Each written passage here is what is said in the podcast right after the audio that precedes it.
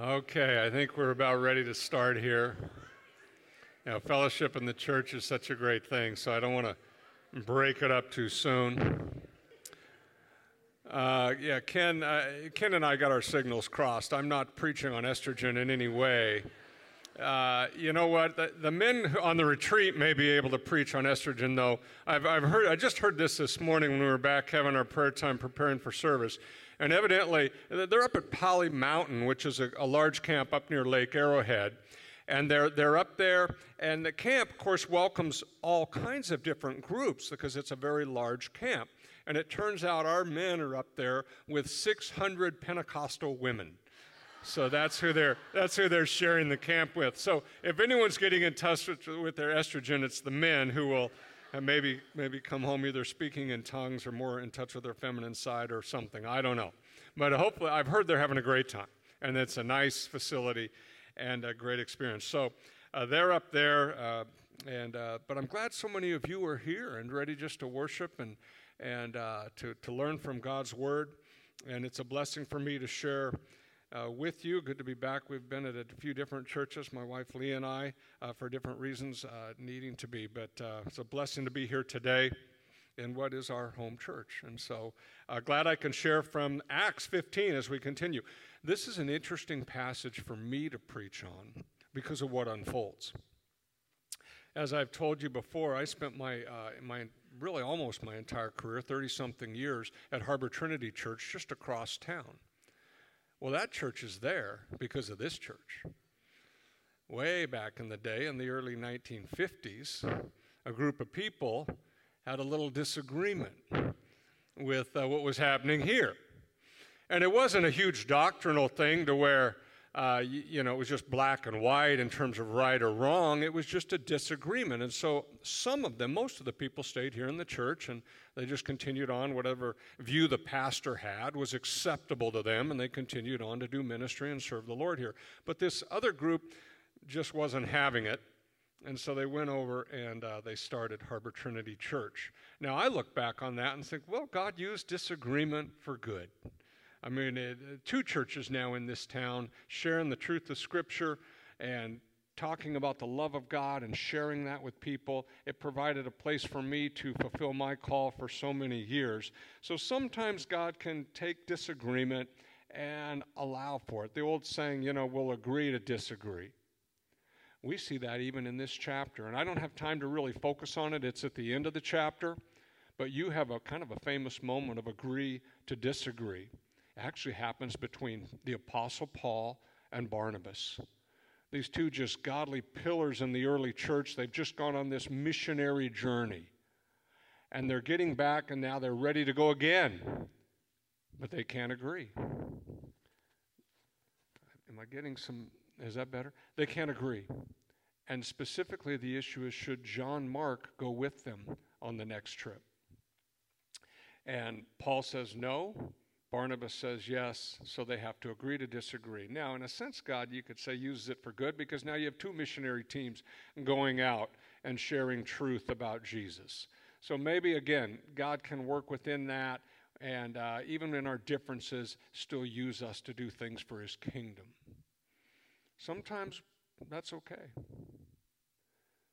But sometimes we can't accept disagreement because it's just wrong. It just isn't truth. And we have to just make a stand and, and decide this isn't acceptable.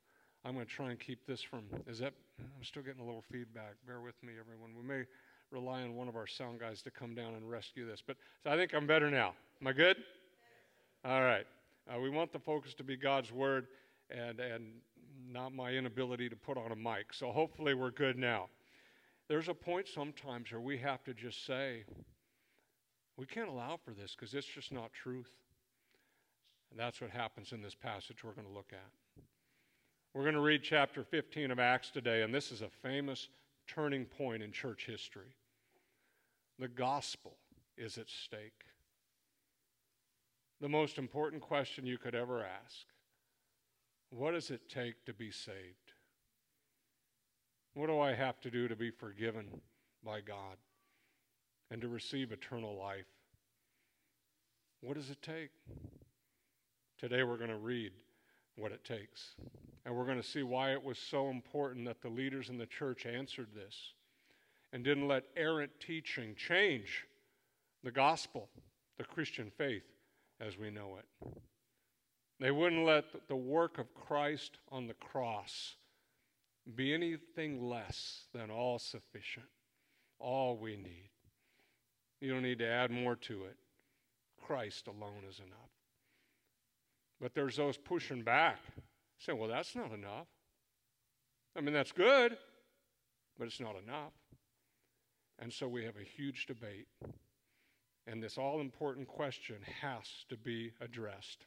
And it is. And what is the now known famously as the Jerusalem Council? So, with that as an introduction, let's look at chapter 15. Let's, you know, they're back from their missionary journey. They spent a while in Antioch, which is the sending church. It's in Syria, it's a ways north of Jerusalem, right on the, on the Mediterranean Sea, that town of Antioch. And now let's see what happens. Beginning in verse 1, chapter 15. But some men came down from Judea. It says came down, even though it's a ways north from Judea, which is where Jerusalem is. It's elevated, so it describes it as coming down. Men came down from Judea and were teaching the brothers Unless you are circumcised according to the custom of Moses, you cannot be saved. And after Paul and Barnabas had no small dissension and debate with them, Paul and Barnabas and some of the others were appointed to go up to Jerusalem to the apostles and elders about this question. So, being sent on their way by the church, they passed through both Phoenicia and Samaria, describing in detail the conversation, or the, excuse me, the conversion of the Gentiles and brought great joy to all the brothers. When they came to Jerusalem, they were welcomed by the church and the apostles and elders, and they declared all that God had done with them. But some believers who belonged to the party of Pharisees rose up and said, It is necessary to circumcise them and to order them to keep the law of Moses. The apostles and the elders were gathered together to consider this matter. And after there had been much debate, Peter stood up and said to them, Brothers, you know that in the early days God made a choice among you that by my mouth the Gentiles should hear the word of the gospel and believe.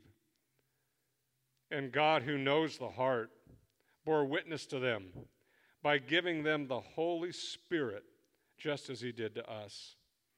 And He made no distinction between us and them, having cleansed their hearts by faith. Now, therefore, why are you putting God to the test by placing a yoke on the neck of the disciples that neither our fathers nor we have been able to bear? But we believe that we will be saved through the grace of the Lord Jesus, just as they will. And all the assembly fell silent, and they listened to Barnabas and Paul as they related what signs and wonders God had done through them among the Gentiles. Let's pray. Heavenly Father, I pray that as we look closely at your scripture, your truth, we would apply it to our lives, we would understand it. And in our hearts, there would be just such a gratitude and a knowledge and a conviction and joy that we are saved by faith according to your grace and love and mercy and the work of Jesus on the cross. Thank you, Lord, for this moment and how it is resolved. We give you all the praise in Jesus' name. Amen. Okay, so I have in the title there, you see it in your outlines His grace, our faith. And the first thing we read brings salvation. Here we have this amazing moment the Jerusalem Council. What does it take to be saved, to be forgiven of sin, cleansed, to have our names written in the book of life? To be a child of God forever. What does it take? And we see the pushback happening in two places. First, it happens in Antioch. These individuals come up and they say, What a statement! Unless you are circumcised according to the custom of Moses, you cannot be saved.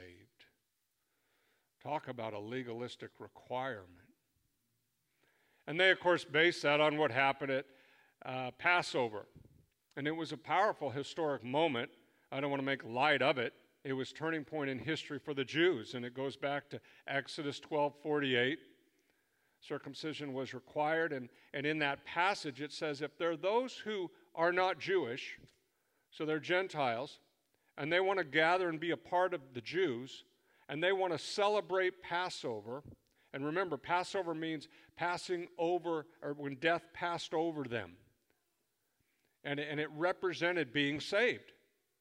Because the spirit of death, as it went through, through the area of Egypt where the Jews were and, and, and all of that uh, region, the spirit of death was, was taking the firstborn.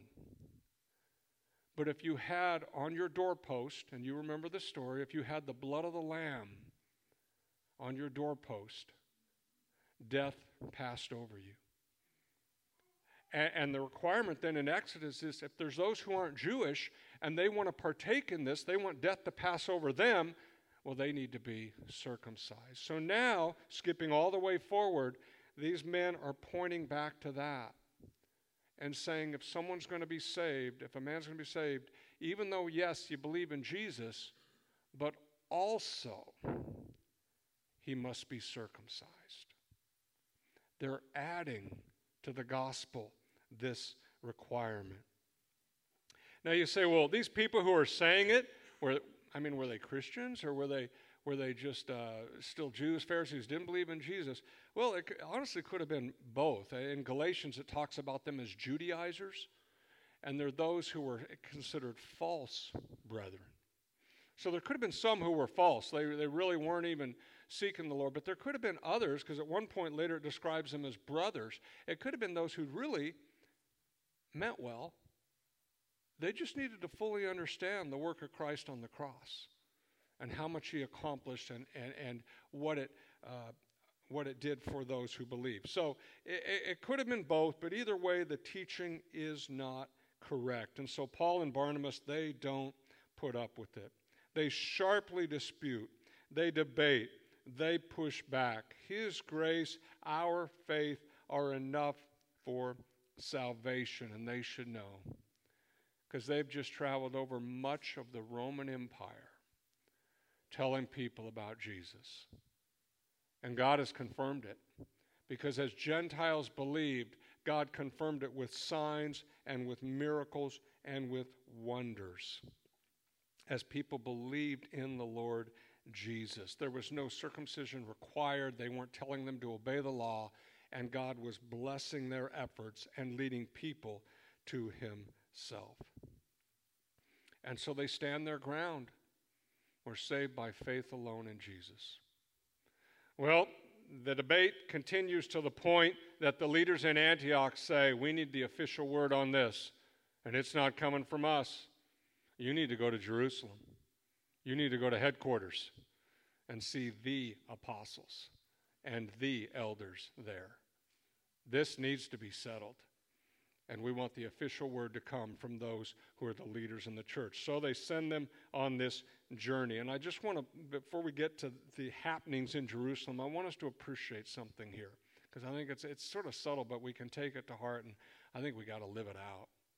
And it happens in verse 3. I already read it, but it says, As they passed through both Phoenicia and Samaria, they describe in detail the conversion of the Gentiles. And what does it say? It brought great joy to all the brothers. I bet in some ways Paul and Barnabas were kind of tied up in knots because they're ready to go down to Jerusalem and meet with the apostles and elders and have a historic meeting about what does it take to be saved. And they're probably really angry at these brothers, or possibly brothers or false brothers, who came from Jerusalem and said essentially, You're not doing it right, Paul. Barnabas, you're not teaching the right thing. You got to teach people they have to be circumcised. They have to obey the law. I bet in a way Paul and Barnabas were kind of tied up in knots over this and not happy at all. And yet, as they're traveling to Jerusalem, they don't let that keep them from celebrating all that God has done. And so these Samaritans, who would be Gentiles, who were the outcast, who were not loved by Jews, are hearing this wonderful message of the gospel and that Jesus died for them. And they're hearing about people coming to faith who, like them, are Gentiles. And there's great joy. And the point I want us to take to heart is we're constantly waiting on something to get resolved. We're waiting on medical tests to come back. We're waiting on something to get figured out with a family member. We have kids or adult kids that are going through difficult things. There's always something yet to be figured out or worked out in God's timing. But please never let those unresolved things keep you from praising God every step of the way. Because there's always a reason to rejoice in our God. He's still saving people, He's still answering prayers, He's still doing a great work in our lives. And yeah, those things weigh pretty heavy sometimes because you're just waiting for an answer. But boy, let's just praise God every single day, every minute, every hour while we wait. Because that's what they do. They've got a huge, huge council coming up in Jerusalem, and they got these people telling them they're not even preaching the gospel correctly or truth correctly, but they don't let that keep them from praising God every step of the way. And people are blessed because of it. So that's just kind of an aside I want us to take to heart. Well, they then, uh, while they praise each step of the way, they arrive in Jerusalem and the praising continues. They're welcomed by the church, apostles, elders, and they're declaring what God has done. But then we see the Pharisees now once again make an appearance. Just when you think you're done reading about Pharisees, you know, all the times with Jesus, and they were always just making life so difficult on them, and here they are again. But these, are, it says, are actually believers. And um, they re, uh, re-emphasize this idea that you have to circumcise, you have to keep the law of Moses. Well, Paul and Barnabas have done their part, and now it's Peter's turn. The man himself, the one who walked on water with Jesus, the one who was a part of Pentecost and saw thousands turn to the Lord Jesus. Peter, the man himself, gets up to speak. And don't you love what he says? He reminds them that God made a choice to accept the Gentiles by faith because he was at the forefront of that. And that's back in chapter 10 of Acts when he gets that vision and he's sent to Cornelius' house, the Roman centurion. And Cornelius and all these Gentiles are there, and they believe in Jesus through Peter's teaching. And what does God do to prove it and show it is true? He pours out his spirit on the Gentiles. That shows approval. Remember in the Old Testament when they made the tabernacle and then the temple? How did God show approval? He poured out his, his spirit and it filled the tabernacle. His spirit filled the temple. That's God's way of showing approval. And Peter is saying he did the same thing with Gentiles. They weren't circumcised, they weren't obeying the law, they just believed in Jesus, and God poured out His Spirit on them, filled them with the Holy Spirit. So Peter gives this testimony. And then he says, you know, they're, they're saved just as we are. I mean, this is Peter, one of the inner circle of Jesus, one of the three, this great apostle. And he's saying, I'm not saved any different than them. The same way for all of us. It's just faith in Jesus. And when we believe in His work, we are saved. Because God knows the heart, and God is the one who purifies the heart when we come to Him by faith. And then he, Peter, in his, in his speech here, he says, You know, don't place this yoke on the neck of them. That was a phrase they used, the Jews used, to describe when a Gentile came to faith. They would take up the yoke. And, they, and, and so Peter is saying, don't put that yoke on them. We couldn't even carry that yoke without failing. Why do you think they can do it? He says, Don't put that yoke on them. And that yoke phrase, you're, you're hearing that and you're thinking, wait, uh, Jesus used that. He did. Remember? He said, Take my yoke upon you. And that's what uh, Peter is saying here. Don't put the yoke of the law on them. It's His grace, it's our faith that brings salvation. It is true for us, it is true for the Gentiles, the Jews, it is true for everyone. And it has an impact because, as I read verse 12, now uh, after Peter, uh, Barnabas and Paul speak some more, and they share what God has done to the Gentiles, and it says everyone just falls silent, which implies even the Pharisees who were uh, believers who were pushing back, they're even, they're even silent now because they're, they're hearing these stories. We are saved through His grace, by His grace and our faith. The work of Christ on the cross is enough, it brings salvation. And I love this idea that they kept giving God the glory and each step of the way, all the way to Jerusalem and when they were there, making the most of every opportunity. And just to share a quick story, I read this recently, but friends of ours, uh, Leo and Jody, they are uh, with Campus Group. Well, they're with Cru. Used to be called Campus Crusade for Christ, and now it's just called Cru. Great organization, huge in my life. Uh, Lee, my wife, uh, back in the day when we were in college, huge for us and growing in our faith and following the Lord. And so they're, they're working with Cru. they're missionaries with them, and they're in the Inland Empire. And they told this, this kind of nice praise story. Uh, talking about making the most of you know opportunity while you wait.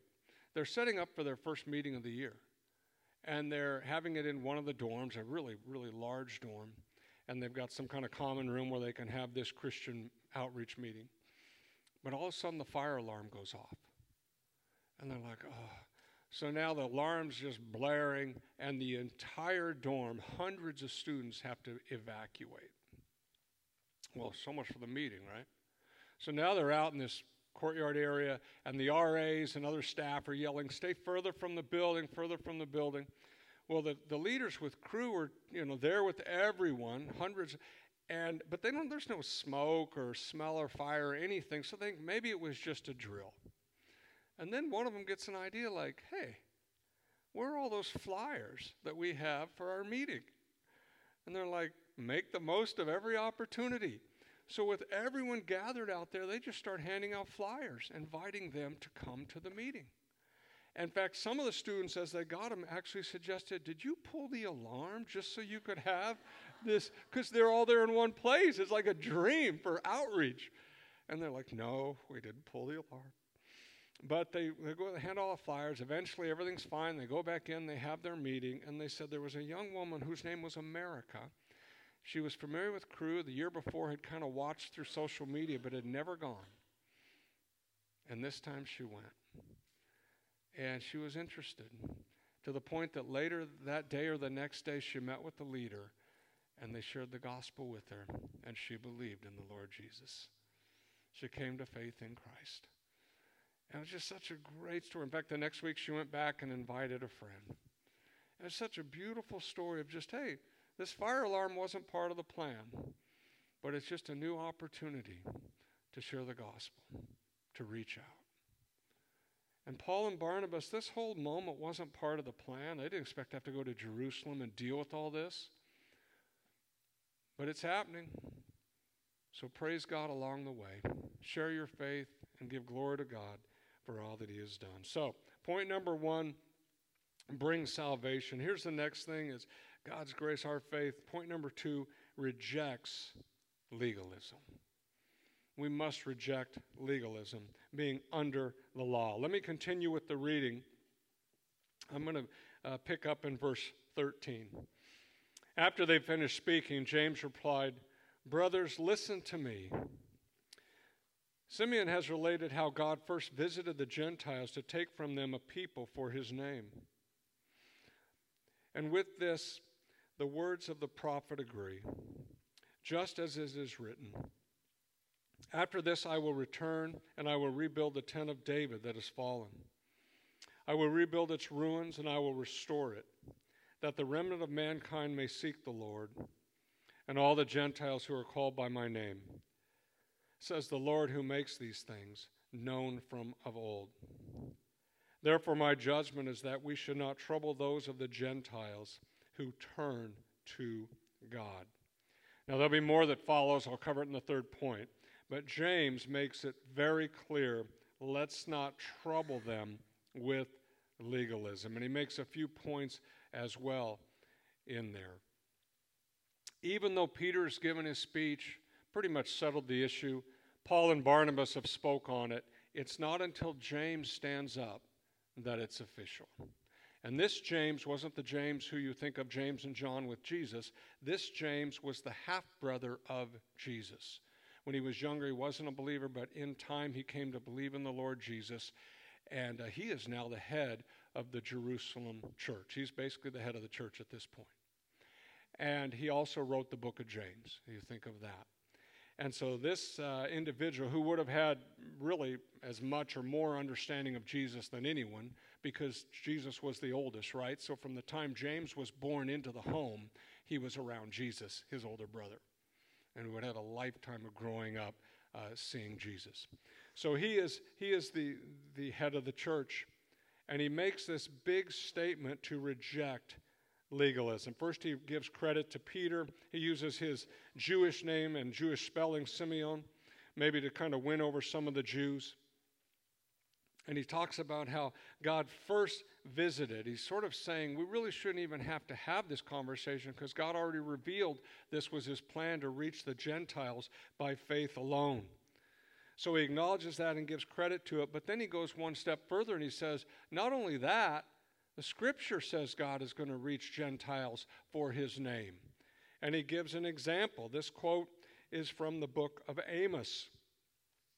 And he brings up how uh, God said ahead of time that Gentiles would come to him. He says words of the prophets, but he just quotes one of them in, in Amos. And then he says, We can't make it difficult. Don't make them obey the law that the Jews couldn't anyway. So the words of the prophets say that the Gentiles should be welcomed by faith. Experience and what God is doing say the same thing. We need to make it official. And it, it was so important that this statement was made. And to back it up, he says, We're going to put it in writing. And so they go on and they write out a letter that confirms that they are not required to be under the law. Legalism must be rejected. But it's interesting, folks, because as a church, we've struggled with this for a lot of years. It's better now. It's better now. But we had a lot of years throughout church history where legalism was a real problem. And there were so many requirements. I read one kind of funny story. Charles Swindoll told this story of years ago, a youth pastor wanted to show a film of missionaries. So he showed it to the youth group. And about an hour after he showed it, it was an old conservative church with Scandinavian roots, I guess. And as soon as uh, soon after the movie was done, the leaders hear of it and they actually call him into the, an office for a meeting, the youth pastor. And they say, We heard you showed a motion picture to the students. I was like, Well, well, yeah, but it was a missionaries and he said, the last time we had missionaries here, they had they showed slides. And one of the elders stops and says, uh, Slides are still. If it moves, it's sin. There was a day where you didn't go to motion pictures, right? Sometimes the, the legalism that we put out there is not of the Lord. and this is the case where they're saying, now we're saved by faith alone. We can't put these requirements out there as essential if you're going to be saved. And the church has come a long way, and I think that is wonderful. And then when we welcome people into church, all different dress styles. You know, when I started in ministry, I wouldn't even considered standing up here without a tie and a suit on when I preach. I think just to wear that made me dress up a little more than normal today. I don't know, maybe it got in my head. But it was, so much has changed over the years, and now you can come to church in shorts and a t shirt, or you can dress up. The point is, you're here worshiping the Lord and finding truth about our God and Savior. So we must reject legalism. But now we need to go on to the third point, and this is important because even though we're saved by grace through faith, it doesn't mean that once we're saved, God doesn't have expectations of us. Of course he does. And it's pointed out right here. And what I'm going to read is a little weird and complicated, but it's truth, and we can learn from it. So let's continue on. After he says we shouldn't pile it on and make it difficult, beginning in verse 20, he says, Don't trouble those Gentiles who turn to God, into 19, but verse 20, but should write them to abstain from things polluted by idols, and from sexual immorality, and from what has been strangled, and from blood. For from ancient generations Moses has had in every city those who proclaim him, for he is read every Sabbath in the synagogues.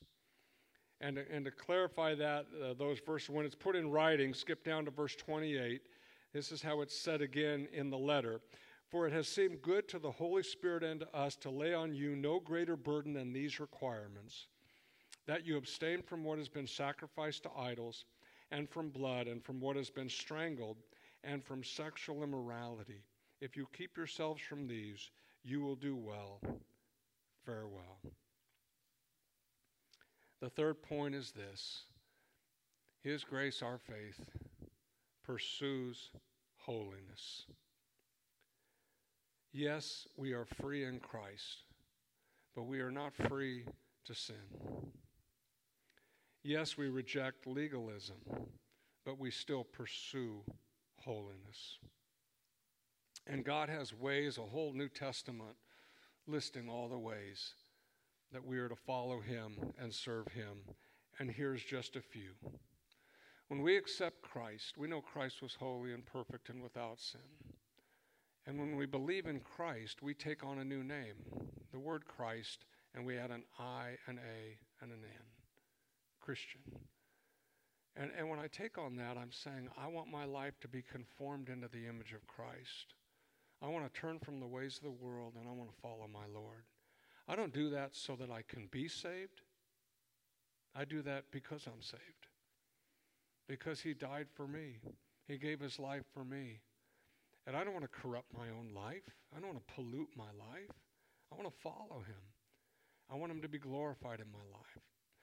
And so, this pursuit, and, and, God will carry on a completion what He began in us, this pursuit of our lives isn't to be saved, it's because we're saved.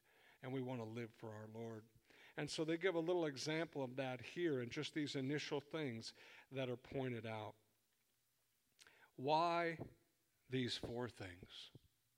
Well, evidently, for the Christians living at this point in history, in this place in the world, these were huge things that would pull them from Christ and harm their growth in Him and their fellowship with their Jewish believing brothers and sisters.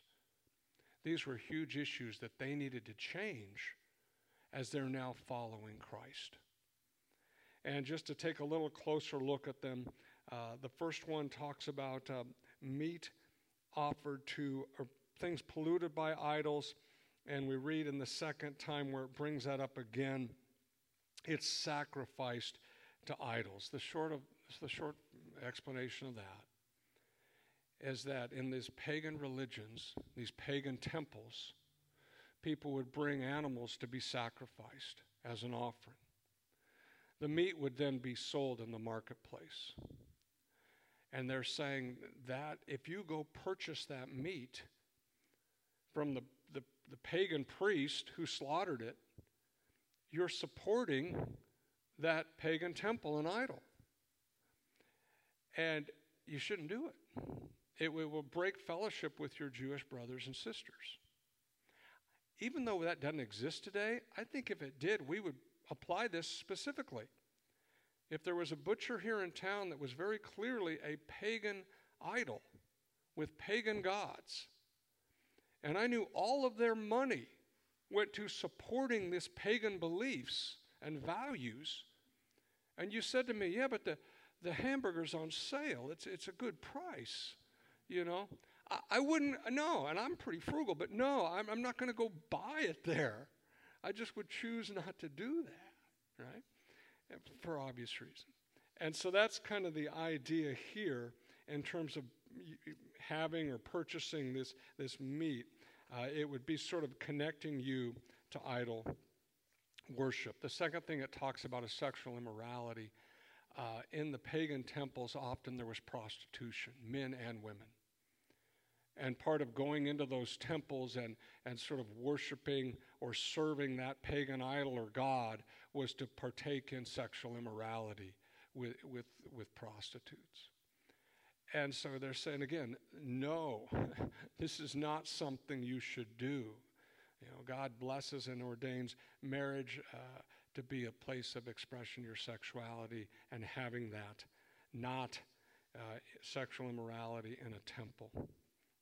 That's not fitting for someone who follows the Lord Jesus. And so it speaks against that as well.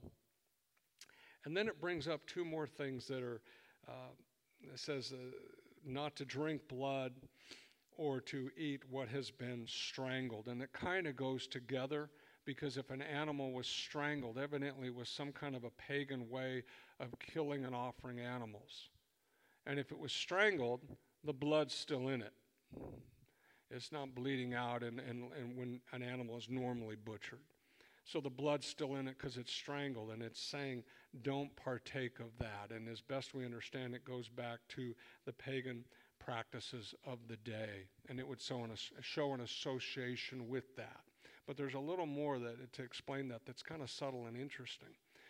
In, in, in Genesis, uh, chapter 9 4 it talks about not drinking blood so, that, so, so scholars would argue this predates the law this is anywhere that Moses is read, and Moses wrote the book of Genesis, people know this is wrong to do. So this is not only hurting your fellowship with Jews, but it's just wrong in God's eyes. And here's why in terms of the, the pagan beliefs. And the scripture even teaches the life is in the blood.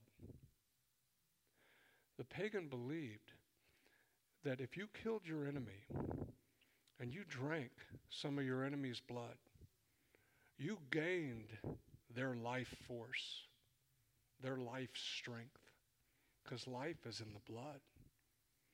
So if I drink some of their blood, what they had now is mine. And if this was so entrenched in pagan thinking, people would be tempted if they had even an animal. Is the life in the blood, this animal? If I drink the blood, there's something happening here. And they're so entrenched in that thinking, they're saying, don't do it. Why? The only blood you need is the blood of Jesus Christ. Because he died on the cross for your sins. He shed his blood for you. And what did Jesus say when he gathered us for communion? This is my, my body. This is my blood. Christ is all you need.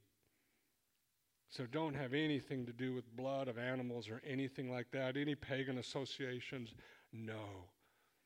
Don't do that. You only need Jesus. He is enough. His death on the cross, he defeated death. He rose on the Jesus is enough. And so that's why they're pointing these things out, saying, don't have anything to do with these. You're saved by faith in Jesus. Stay away from these. And so they put it in writing. They send it back to Antioch, and, and it says in, in verse 31, the chapter continues, and uh, verse 31, when they had read it, they rejoiced because of its encouragement. Everyone is affirmed, everyone is built up because they are reading officially from headquarters, the church in Jerusalem, faith in Jesus is enough. I want to close with just a few application thoughts that I think are important from this. Yes, as I said, we're saved by faith in Jesus, but hear this a saved person is not a selfish person. A saved person is not a selfish person. And much of these requirements we're saying, yeah, you're free in Christ, and yeah, technically all food's clean, but there's pagan associations with your lifestyle. You need to step away from those things. It will hurt your fellowship with others in the Jewish community. And there is a point where Paul later says if he finds out some meat was sacrificed to an idol, it doesn't really matter in the sense that it's just meat and it doesn't mean anything to him, but they're, they're saying it means something to your Jewish brothers. So even Paul says, I'll never eat meat again if it came down to hurting my fellowship with others. A saved person is not a selfish person. And we make decisions that bless others and help keep unity. And it was so important for these Gentiles to be around their Jewish brothers and sisters because they knew the scripture and they knew Jesus. And so they're giving them these requirements. A friend of ours uh, years ago went on a short missions trip. It was my, my friend's uh, daughter. And it was in uh, Istanbul, is where she went with her husband and, and their kids. Well, she, uh, she grew up around here, and she had a tattoo on her foot. And uh, it was nothing, uh, you know, offensive or anything. It's just something she had, you know. But she found out that in Istanbul, in that part of the world, that Muslim community where they'd be reaching, that tattoo would be offensive. And that could hurt her witness. Well, as I've said, a saved person is not a selfish person. Her heart is to be a witness. So she went through the very expensive and painful process of having it removed. Not because ultimately maybe it's right or wrong, just it was her heart to bless and reach others. And Romans 14:21 says it is good not to eat meat or drink wine or do anything else that causes your brother to stumble. So that's something we need to take to heart, and that's what they want them to take to heart. There's something else I want us to, to consider. A saved person is a compassionate person. In this letter that they write on three different occasions, it shows compassion for the Gentiles. Calls them brothers. It says it's concerned they're troubled. It says they've been unsettled. Everything in their language is we have compassion on these new believers and want to be sensitive to where they're at. And then the third thing I want us to understand is a saved person has the Holy Spirit. Peter says it in verse 8.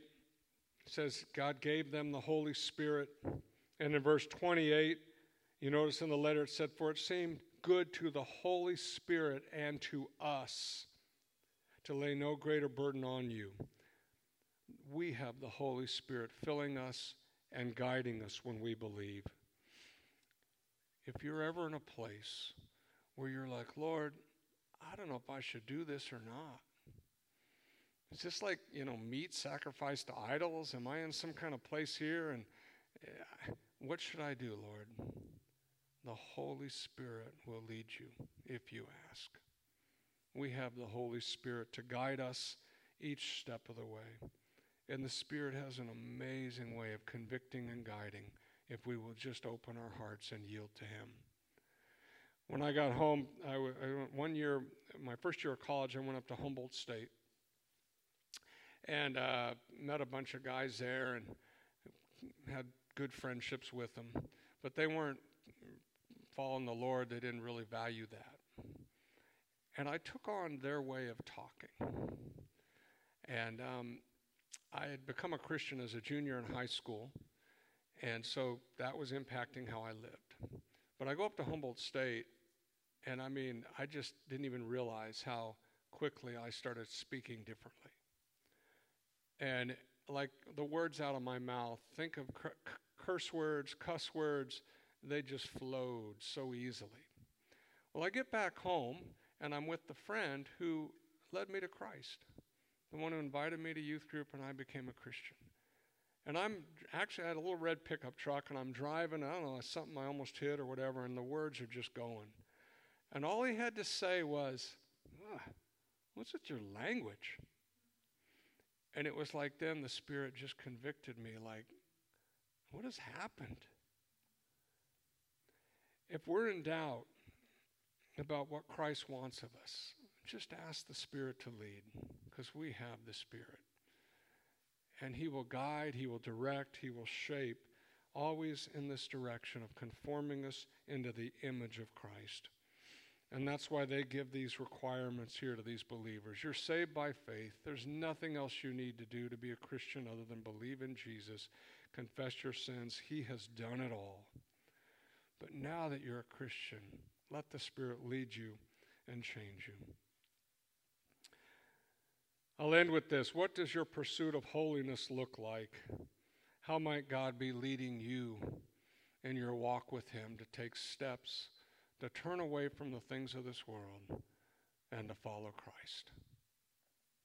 Let's pray. Heavenly Father, thank you so much for this passage of Scripture. And Lord, I pray you'd give us discernment. I pray that we can live in this beautiful, wonderful place of knowing we're saved by faith. And it doesn't take works, it doesn't take obedience to the law. You love us, you've forgiven us, and we are your children when we believe in Jesus as our Lord and Savior. But from that place, redeemed, forgiven, free, filled with the Spirit, from that place, Lord, guide our steps, our words, our thoughts. Let us give glory to you. Let us obey you. Let us just be lights in this dark world, turning from those things that just want to pull us down, pull us into worldly ways. It never satisfies, Lord. It never leaves us in a place we want to be. I pray we could turn from those things and by faith and obedience follow you. Thank you, Lord, for your love and your goodness. We give you all the praise in Jesus' name. Amen.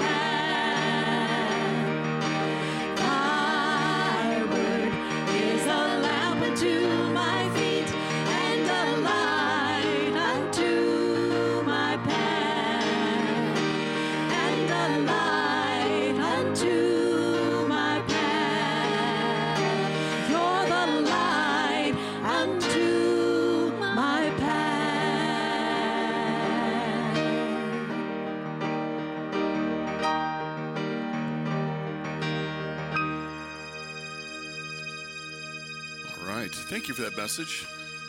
Thank you. That was really good. I learned a lot today. Thank you. May the Lord bless you and keep you.